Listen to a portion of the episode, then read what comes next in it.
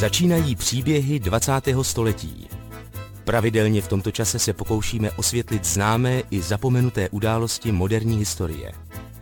Vyprávíme osudy, na které se zapomnělo nebo se mělo zapomenout. I české dějiny mají své hrdiny a zbabělce, temná období i chvíle velkých činů.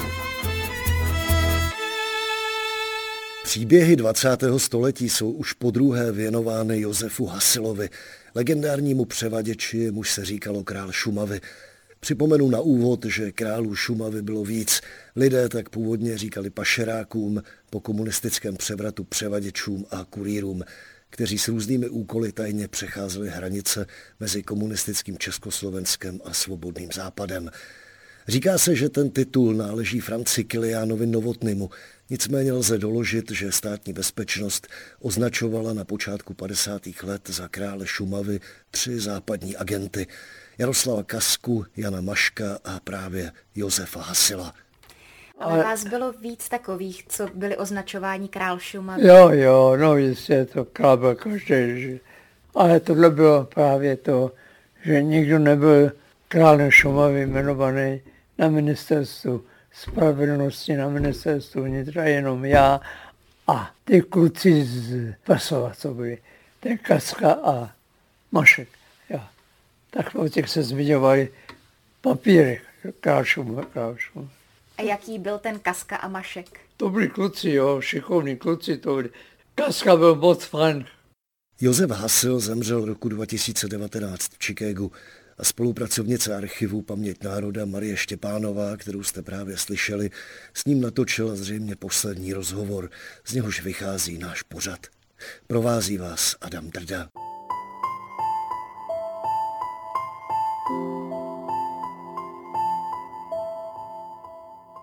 O čem pojednával minulý díl příběhů? Josef Hasil se narodil 8. února 1924 na chudé šumavské samotě jako sedmé předposlední dítě. Jeho otec brzy odešel od rodiny, starost zůstala na matce Rozálii. Hasilovi byli praktikující katolici.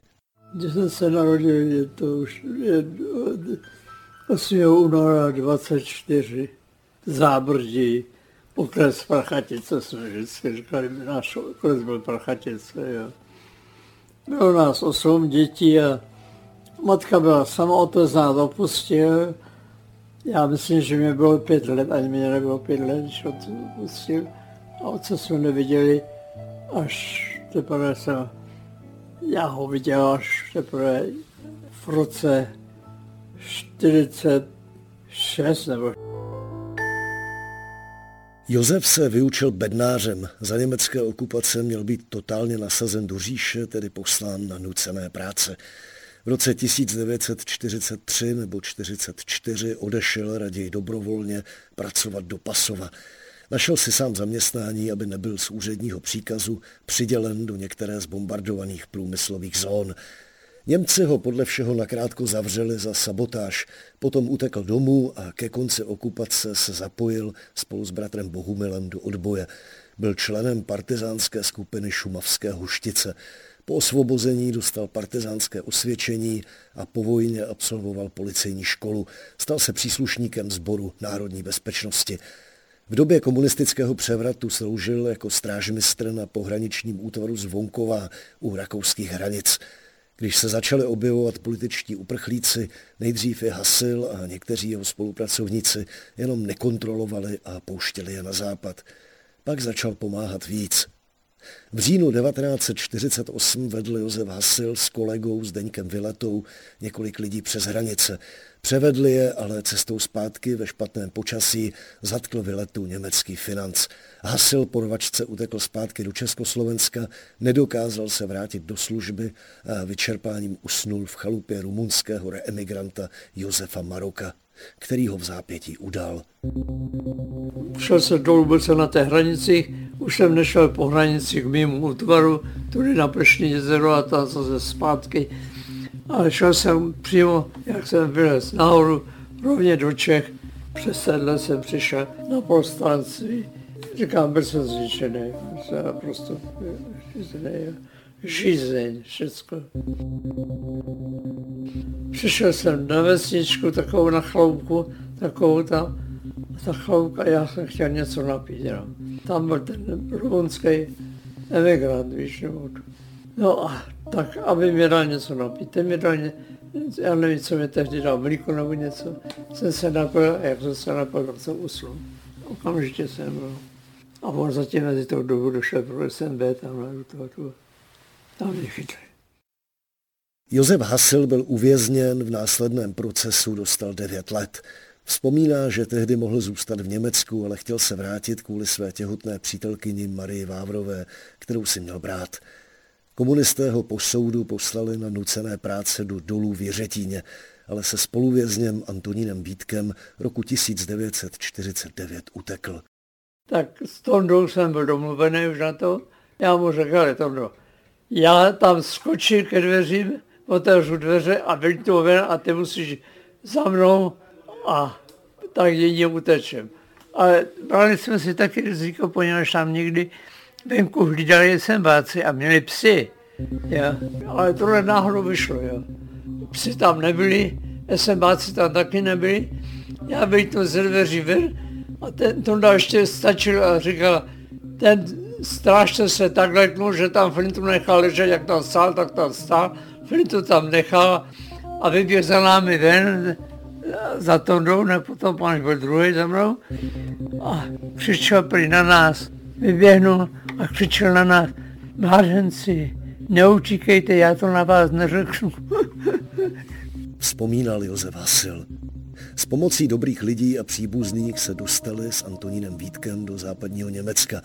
Pokračuje Marie Štěpánová, která s Josefem Hasilem natáčela a roku 2019 byla hostem rozhlasového pořadu Vinohradská 12 přešli do Německa, kde se dostali nejprve ke screeningu uprchlickému a dostali se vlastně do uprchlického tábora českého v Murnau, konkrétně pan Hasil, a přidali se k předchůdkyni CIA, CIC a byli potom jako agenti chodci ještě společně třeba i s bratrem pana Hasila s Bohumilem nebo zapojený vlastně do převádění pak byl i bratr Julius, takže nebyl jediným z těch, kteří potom převáděli dál a zároveň budovali spravodajskou síť, která pomáhala těm zahraničním složkám jednak se zorientovat v tom českém prostředí a jak pan Hasil zmiňoval, tak pořád doufali, že ten komunismus v českých zemích padne a že oni vlastně přispějou k nějakému tomu převratu. Bohužel se to nakonec nekonalo. Marie Štěpánová.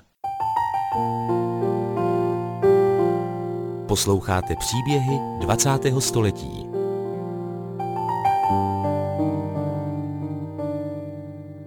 Tam, kde jiné napínavé příběhy z 50. let obvykle končí, ten Hasilův pokračuje. V roce 1949 vstoupil Josef Hasil do služeb CIC a dál chodil přes hranice do Československa.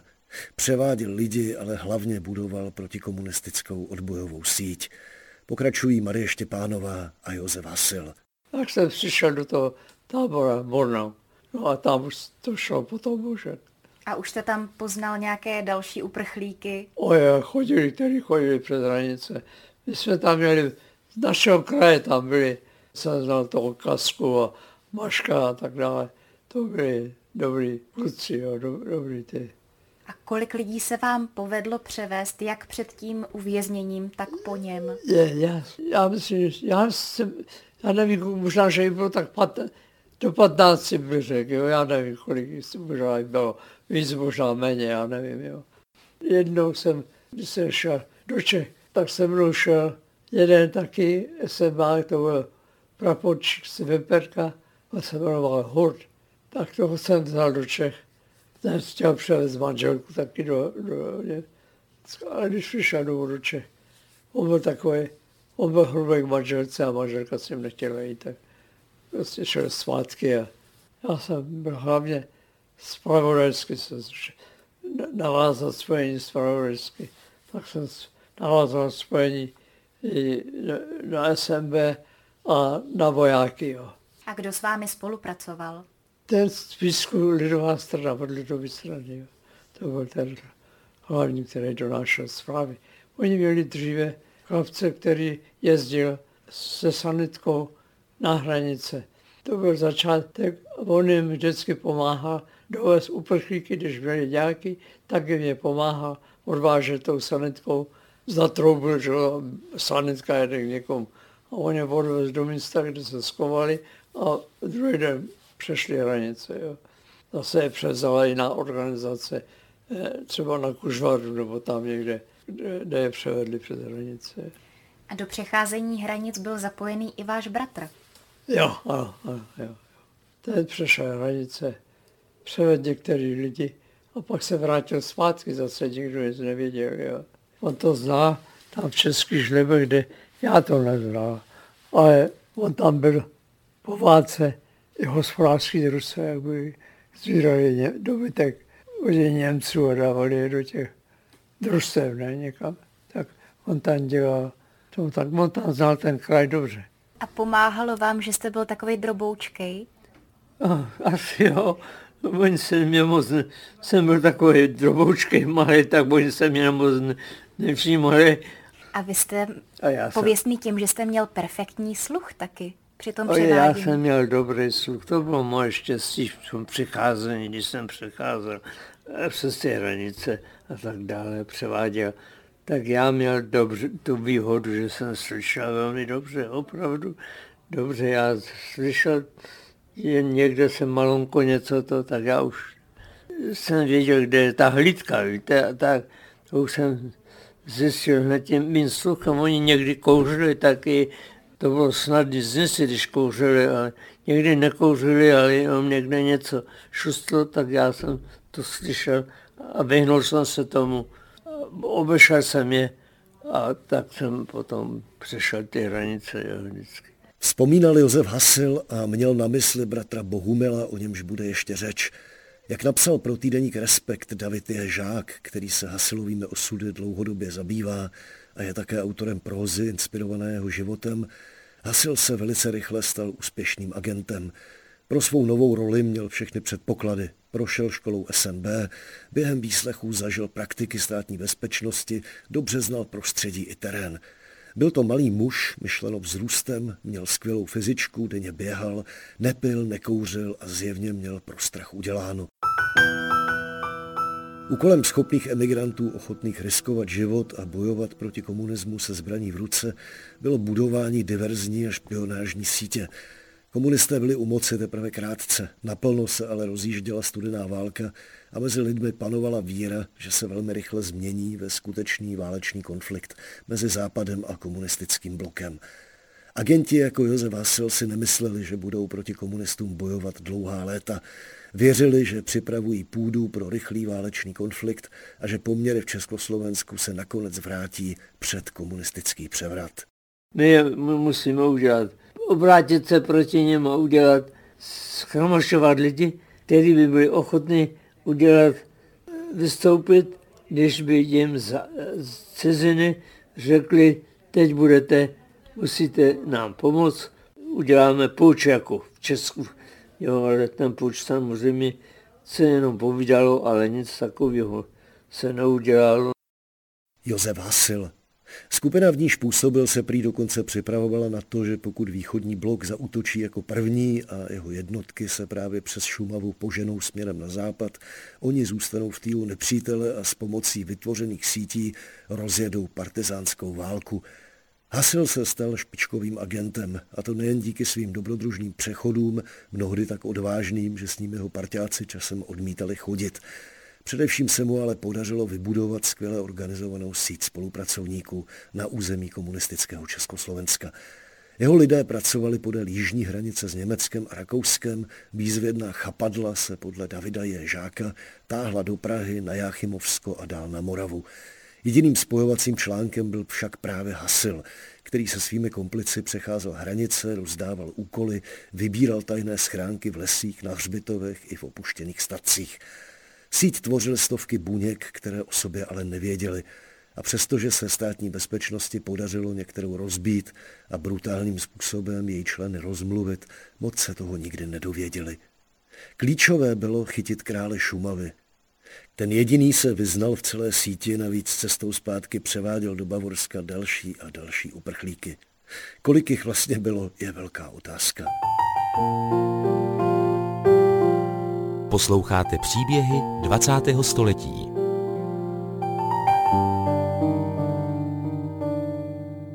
Sedmého prosince 1949 převáděl Josef Hasil se svými spolupracovníky rodinu Hrašových z Husince a dva vězně na útěku. V lesích nedaleko Soumarského mostu narazili na hlídku dvou pohraničníků, strhla se přestřelka, při níž zemřel mladší strážmistr SMB Rudolf Kočí a další mladší strážmistr František Háva byl těžce zraněn. Od té chvíle byl hon na Josefa Hasila ještě intenzivnější. V dnes velmi vzácném dokumentu Zpráva o králi Šumavy, který v roce 2001 dokončila režisérka Kristina Vlachová, Josef Hasil o střílení na hranicích říká. Já střílel, to byl hal, kdybych řekl, že jsem nestřílel, já střílel jistě. A oni jenom to vysvětlení. Oni pořád říkají, že jsem vrah, samozřejmě vrah a tak dále, jo, že jsem zastřelil sembáky. To, všecko farářovi jsem řekl, a jsem dostal rozřešení a farář mi jenom řekl, tohle je válka, abych si jako to nebral do hlavy, prostě že nějaký střílení bylo, nebo že i mrtvý byl. To, to je ve válce, v každý válce řekl. Že... Komunistická policie se mstila na všech Hasilových příbuzných, včetně matky Rozálie Hasilové. Bratři Bohumil a Antonín byli zatčeni a utekli od soudu v Prachaticích. Bohumilovi se útěk podařil, Antonína chytili. Vzpomínali Antonín a Josef Hasilovi. A když je sebrali všechny mého bratra Bohuše a Antonína, poněvadž Jarda ten už byl pryč, ten už uh, se skoval. Jako tak je vedli do Prachatic do vězení. U těch dveří strčili do těch stebáků a rozutekli se, prostě začali utíkat. Tak Bohušovi se podařilo utéct z toho a Tonda běžel v Prchaticích k té bráně a tam z, někdo, tam byla schůze nějaká někde a ty komunist, od komunistické strany a z, oni zrovna vyšli někde z těch místností tam a ze stebáci křičeli, chyťte, chyťte. A já mám přijdu k té počtě a ono tam celá halda komunistů měli schůzi a tam stáli ještě, jo. On po mě střílel, vystřelil, tři rány vystřelil, ne. A křičel, chyťte ho, chyťte ho. Tak ten jeden dal Tondovi, podstrčil nohu a Tonda padnul a tam ho chytli, jo. Tam mě hodil jeden klub, vyhodil Vexla, ne. A stavil mi nohu, ne. Vexla, jak mě hodil v tom běhu, ne, jak jsem pan na držku, ne. A teď jenom mě bušili. Státní bezpečnost ničila všechny, kdo měli s Josefem Hasilem cokoliv společného. Například rodinu starých. Karel Starý v již zmíněném dokumentu Kristýny Vlachové vzpomínal. Opravdový král Šumavy byl Pepík Hasil. Přišel, že domů nemůže, že si by tu pár dní u nás nemohl být. Tak tatínek eh, se se mnou radil, že máme ho tu nechat nebo ne, protože to bylo takový dost ožehavý. Tak jsme si řekli, no tak celý leta nám tady sloužili a najednou ho to, ještě když řekl, že tu bude jenom pár dní a pak půjde na druhou stranu, tak jsme mu to dovolili. No, že oni potom se chodili, za nějaký čas přišel znova a už přišli tři, no a dali se do služeb prostě agentů, no a taky u nás přespávali. To a tak do, prostě do toho vlítli. A potom narazili na hranicích někde na, u Soumarského mostu, narazili na hlídku a tam prostě došlo k nějaké přestřelce, no a odhodili prostě nějakou tašku se živobytím a tam bylo v našich, no, v našich novinách, na našich novinách byla adresa takže šli rovnou pro nás estebáci. Já jsem Karel a bratr Josefa Starého. On měl 14, 14 roků. Sestra měla 15, já 13 a on 14. No a tatínek měl 30, maminka 20. Kolik a je to dohromady? To počítali dohromady, tak bylo 102 roky. A odseděli jsme si přes 50 let jedna rodina. Byli jsme zavřeni hlavně proto, že jsme neudali rodiče, že jsme věděli, že tu hasila přechovávají a hlavně proto, že jsme to neoznámili. Protože si nebudeme udávat vlastní rodiče. Jak napsal David Žák, Hasilův anděl strážný však nedržel nutně ruku nad jeho okolím. Legenda dosáhla nad přirozených rozměrů v okamžiku, kdy Josef ztratil při přestřelce vlastního bratra Bohumila. Část rodiny král Šumavy stihl převést a Bohumil se také zapojil do akcí. V létě 1950 se spolu pokoušeli o přechod u českých žlebů. Z akce se na poslední chvíli stáhl Nováček. Josef svým šestým smyslem prý vytušil, že něco není, jak má být. Bohumil byl ale netrpělivý. Podle Josefa Hasela si šel do Čech pro syna. A vám se povedlo proklouznout té státní bezpečnosti mnohokrát, ale váš bratr už to štěstí neměl. To je, proč ho neměl taky. Poněvadž ten, když jsme šli do Čech, on si šel pro svého kluka, pro syna. A když jsme šli do Čech, tak u našeho útvaru byl chlápek, který byl agent komunistů. A ten byl na hlavním stanu mého bose. A to náš bos nevěděl, poněvadž ten, ten chlápek byl přitělený američanama k němu. Na to přišli až později a potom utekl zpátky do Čech. A zjistili, že my jsme byli podhaze, že jsme byli, když my jsme šli s bratrem do Čech, se mnou šel, že si jde pro chlapce, tak jsme byli prozrazení. A, už, a oni už tam čekali týden před, už dělali hlídky, dříve třeba chodili jenom dva a teď už chodili třeba čtyři a jinak rozdělení. Jo. Čekali, že půjdeme prostě. Jo. Tak viděli, že přijdeme a proto měl tu smůlu, že na ně zrovna narazil. Jo. Já nevím, on se ode mě, on místo, aby u mě byl, tak se ode mě zdaloval. On byl kus ode mě. Tam ho zastřelili. Jo. Já střílel taky, ale já věděl, že zle, že mu nemůžu pomoct. Já jenom doufal, že to že se vrátí. A nevrátil se už. Nevrátil. Josef Hasil opět unikl. Bohumil zemřel za pár hodin v rukou příslušníků SNB. Ti ho pohřbili bez označení úzdí místního hřbitova. A přestože všichni členové rodiny byli v tu dobu již pod dohledem státní bezpečnosti, začaly se od té chvíle u hřbitovní zdi objevovat hořící svíčky a čerstvé květiny. Posloucháte příběhy 20. století.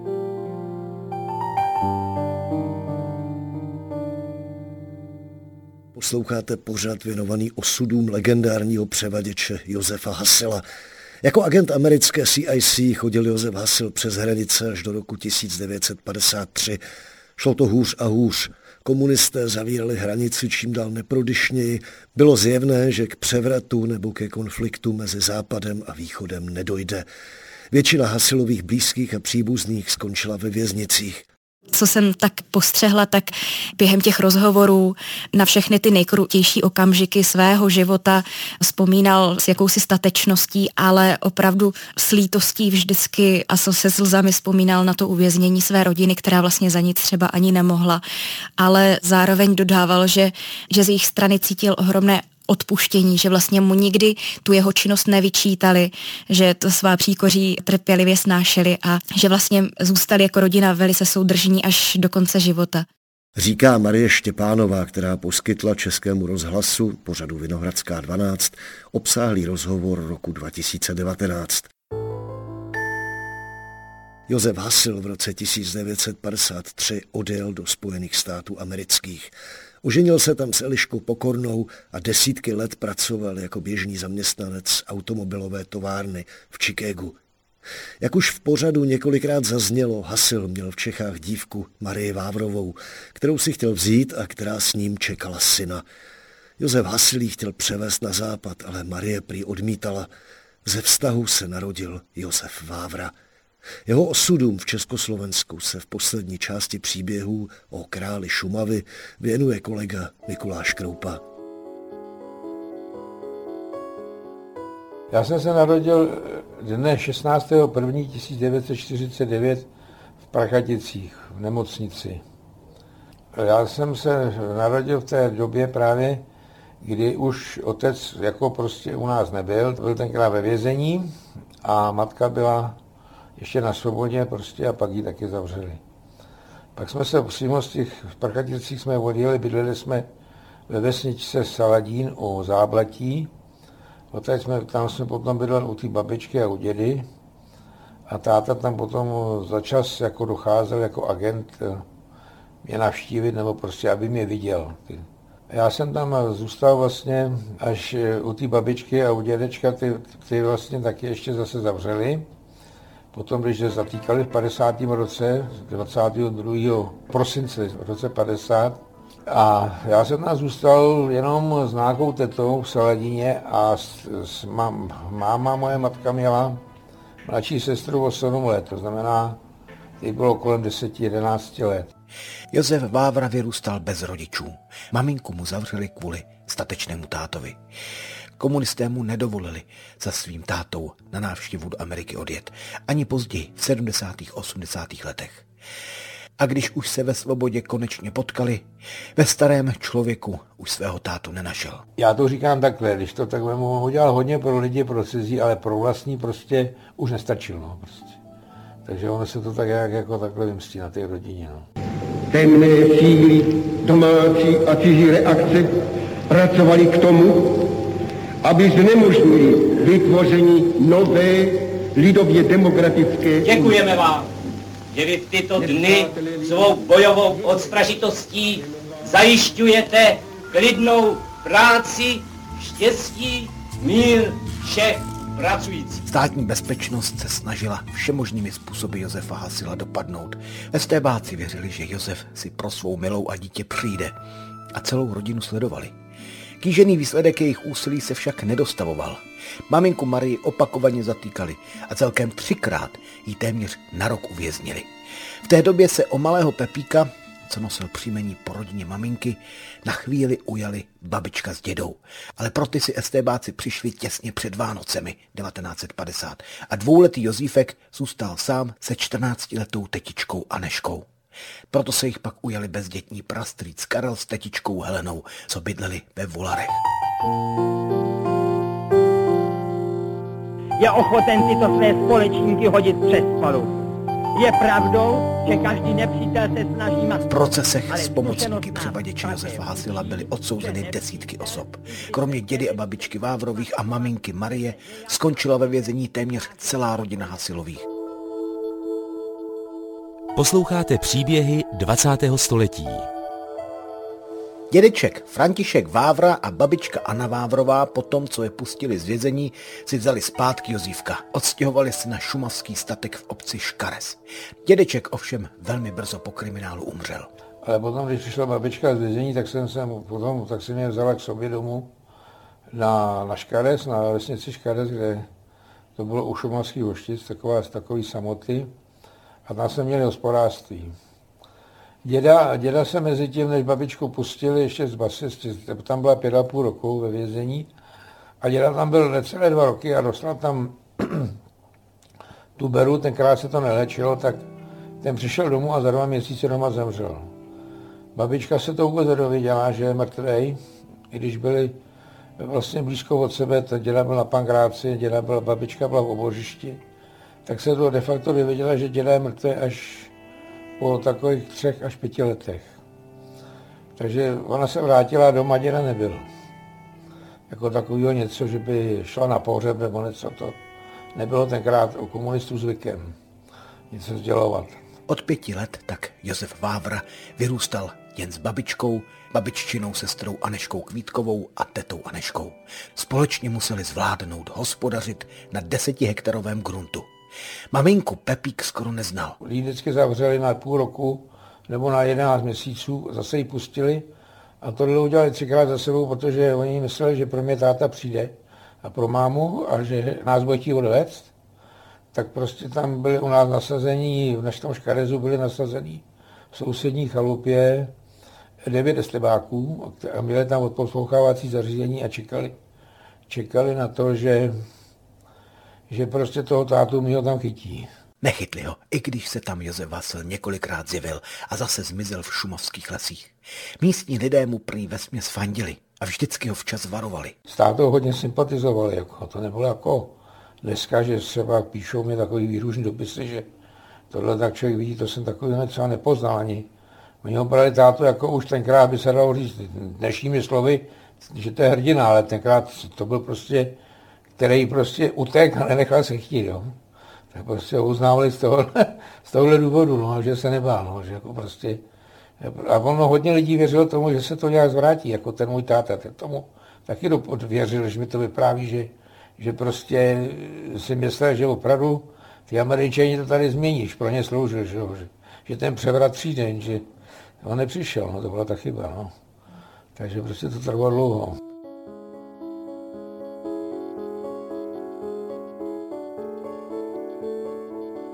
Estébáci se Josefa Hasila snažili dostat do různých pastí. Sledovali všechny, které měl rád. Do chalupy, kde žila jeho dívka Marie, se estébáci snažili nainstalovat odposlouchávací zařízení. Provedli to svým způsobem. Prostě všechny dospělé ze statku zatkli, tedy Marii, babičku a její sestru odvezli pryč na čtyři dny na výslechy. A mezi tím namontovali do domu štěnice. Ale zase neuměli krmit, jak tam byl dobytek, tam oni to neuměli nakrmit, tak si museli chodit pro, pro příbuzný nebo prostě někdo, aby ten dobytek nakrmil. Šel nakrmit ten dobytek, ta babička, sestra, a uviděla, uviděla ty dráty, prostě jak to ty slepice odhalily, takže ho nemusel večer běžet do Pavelkovu, do, do Slavita dát prostě na vědomí, aby, aby tam táta nechodil, že jsou tam, že tam číhají na něj prostě. Takže táta byl čas varován, takže, to, takže naštěstí ho nedostali tenkrát té době. Estébáci prostě nepočítali s tím, že slepice jsou hrabivé a na dvoře dráty mělce zakopané vyškrábou.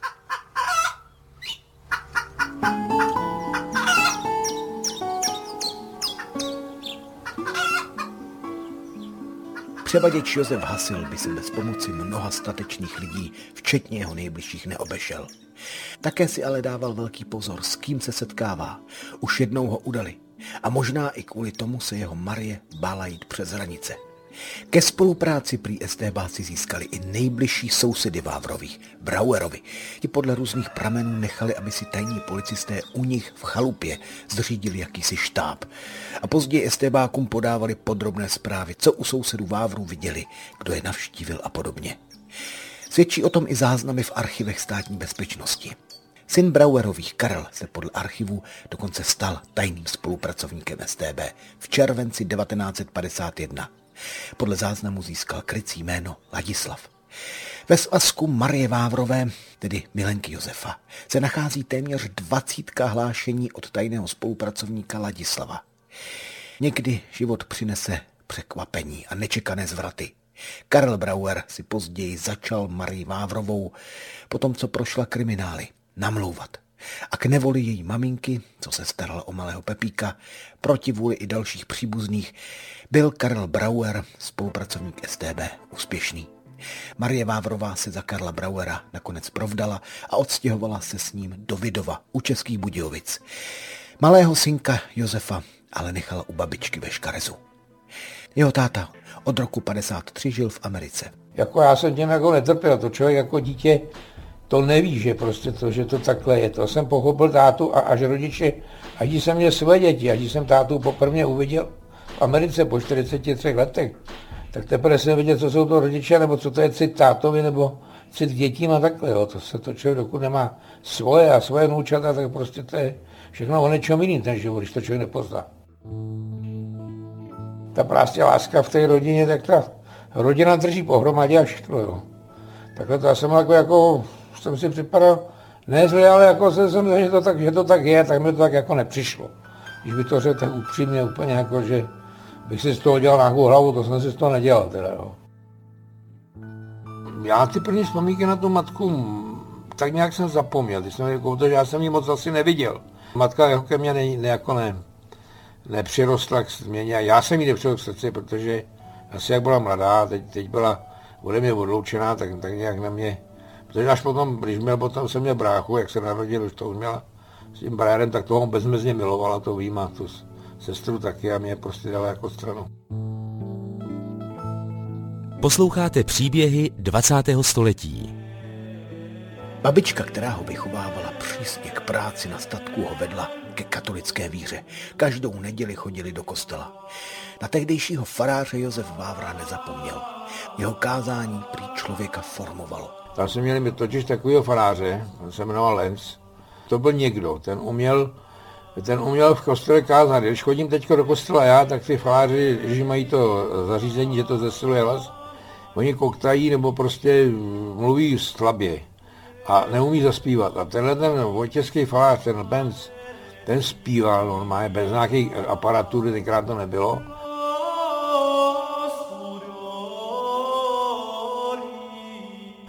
Mluvil a kázal, helejte, když jsem potom byl těch už 13, 14, 15 let, tak to prostě se dalo poslouchat. To bylo prostě řeč o něčem, o, o, o, o lidích, prostě o životě lidí. Jo. Dneska to svoje tam čte něco z těch knih, prostě je to taky hezký, ale už to není ono prostě.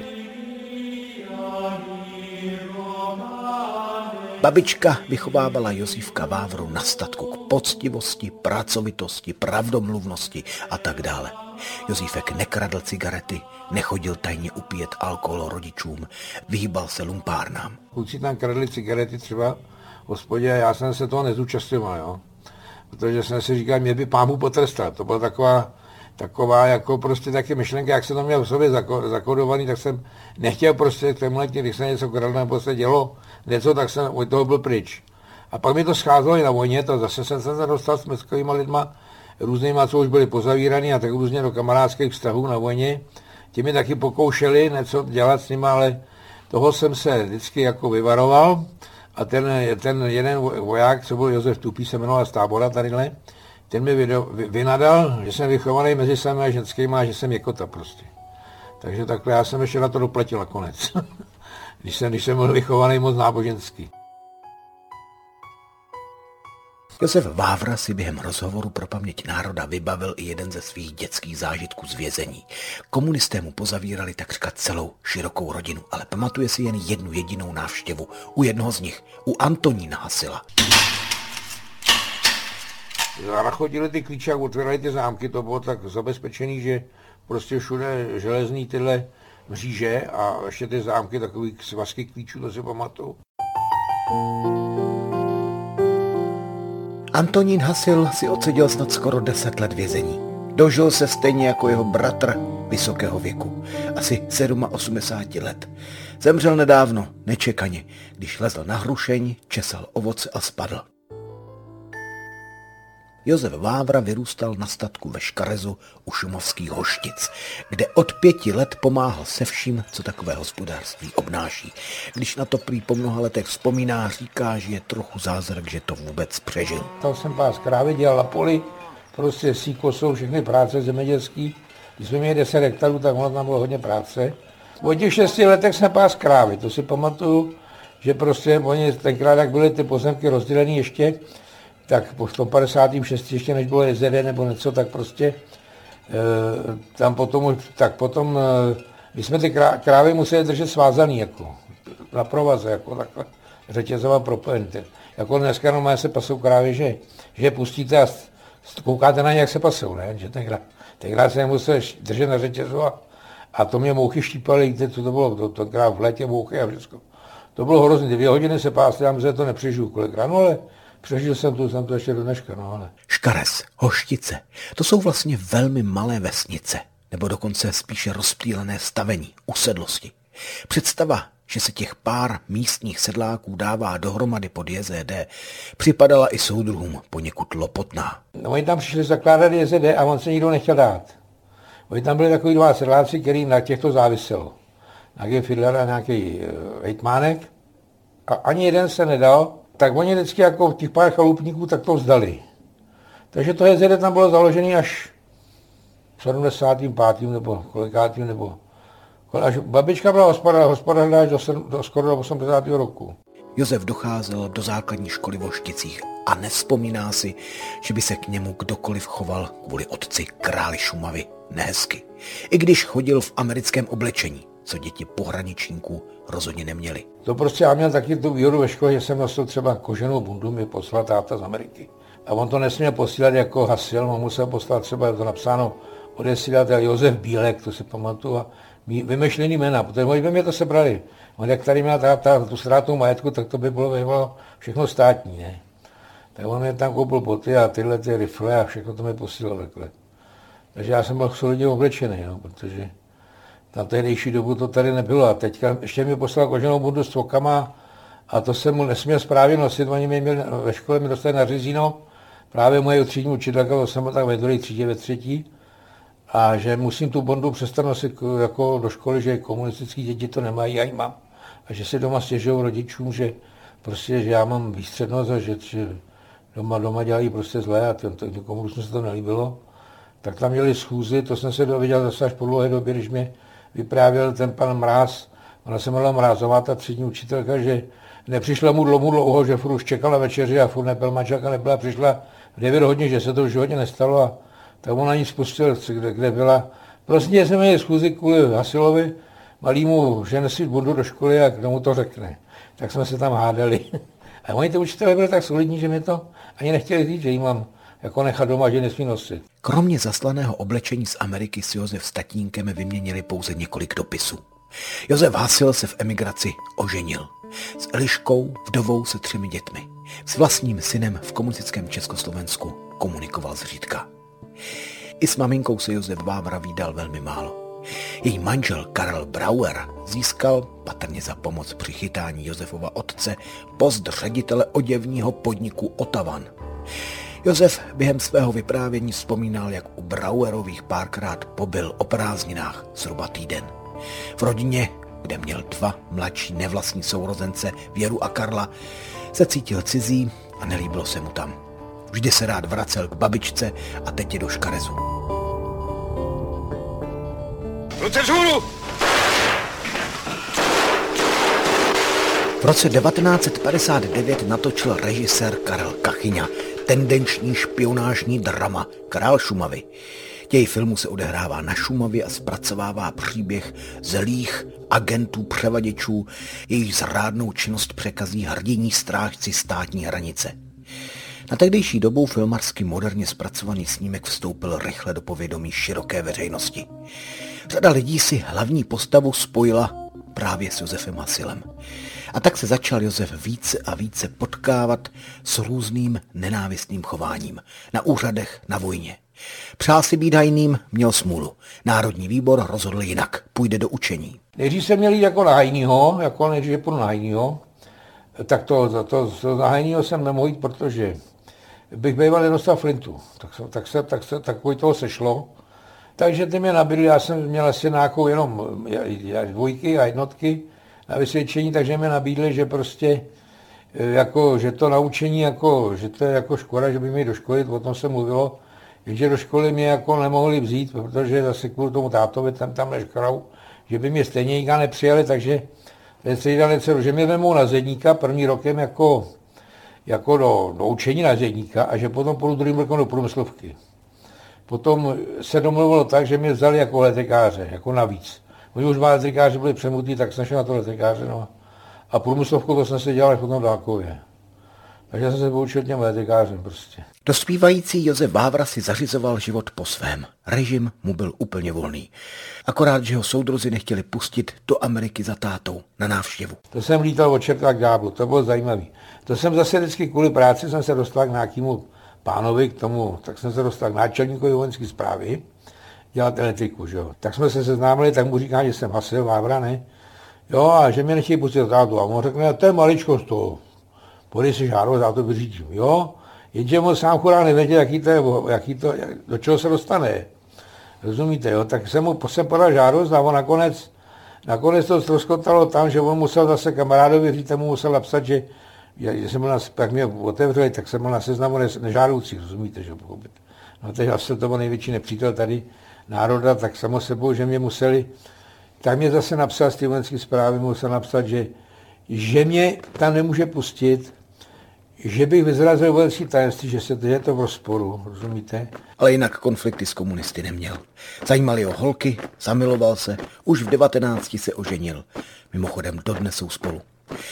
I ženatý musel na dvouletou vojnu, kde mu soudruzi jeho tátu pořádně osladili. Nejdřív si jméno Vávra s Josefem Hasilem jak si nespojili.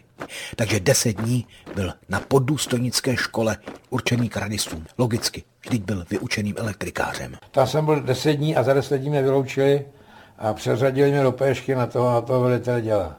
abych se nenaučil pípat, aby, ne, aby jim ne, nepípal tátovi asi. Takže prostě tam jsem potom už byl celý ty dva roky. My jsme se vzali ještě před, já jsem šel na vojnu, mi bylo v lednu 20 já jsem se ženil z 3. srpna, jo, 3. srpna před eh, té 68.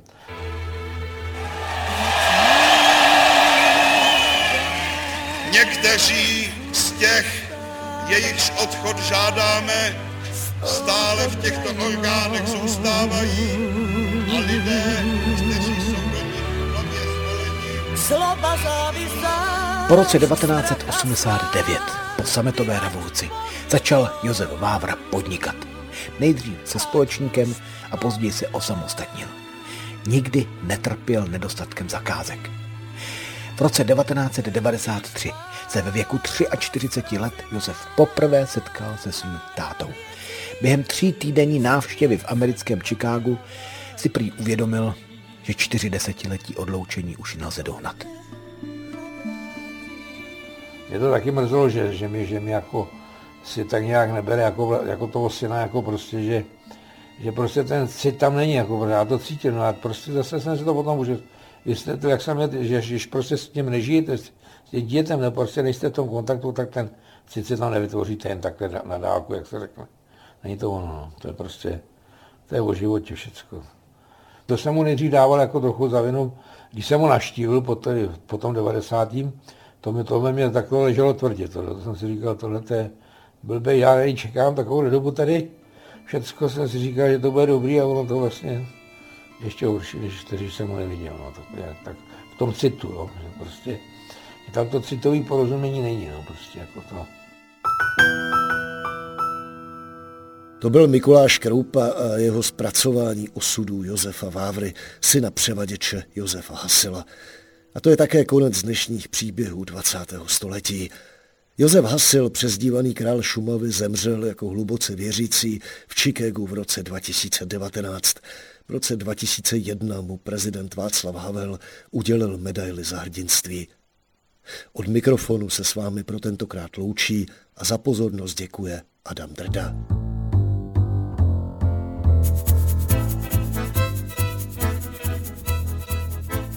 Tento pořad vznikl ve spolupráci Českého rozhlasu a neziskové organizace Postbellum. Vše o příbězích 20. století najdete na internetu Českého rozhlasu Plus, na portálu Paměť národa nebo 3x2tv postbellum.cz.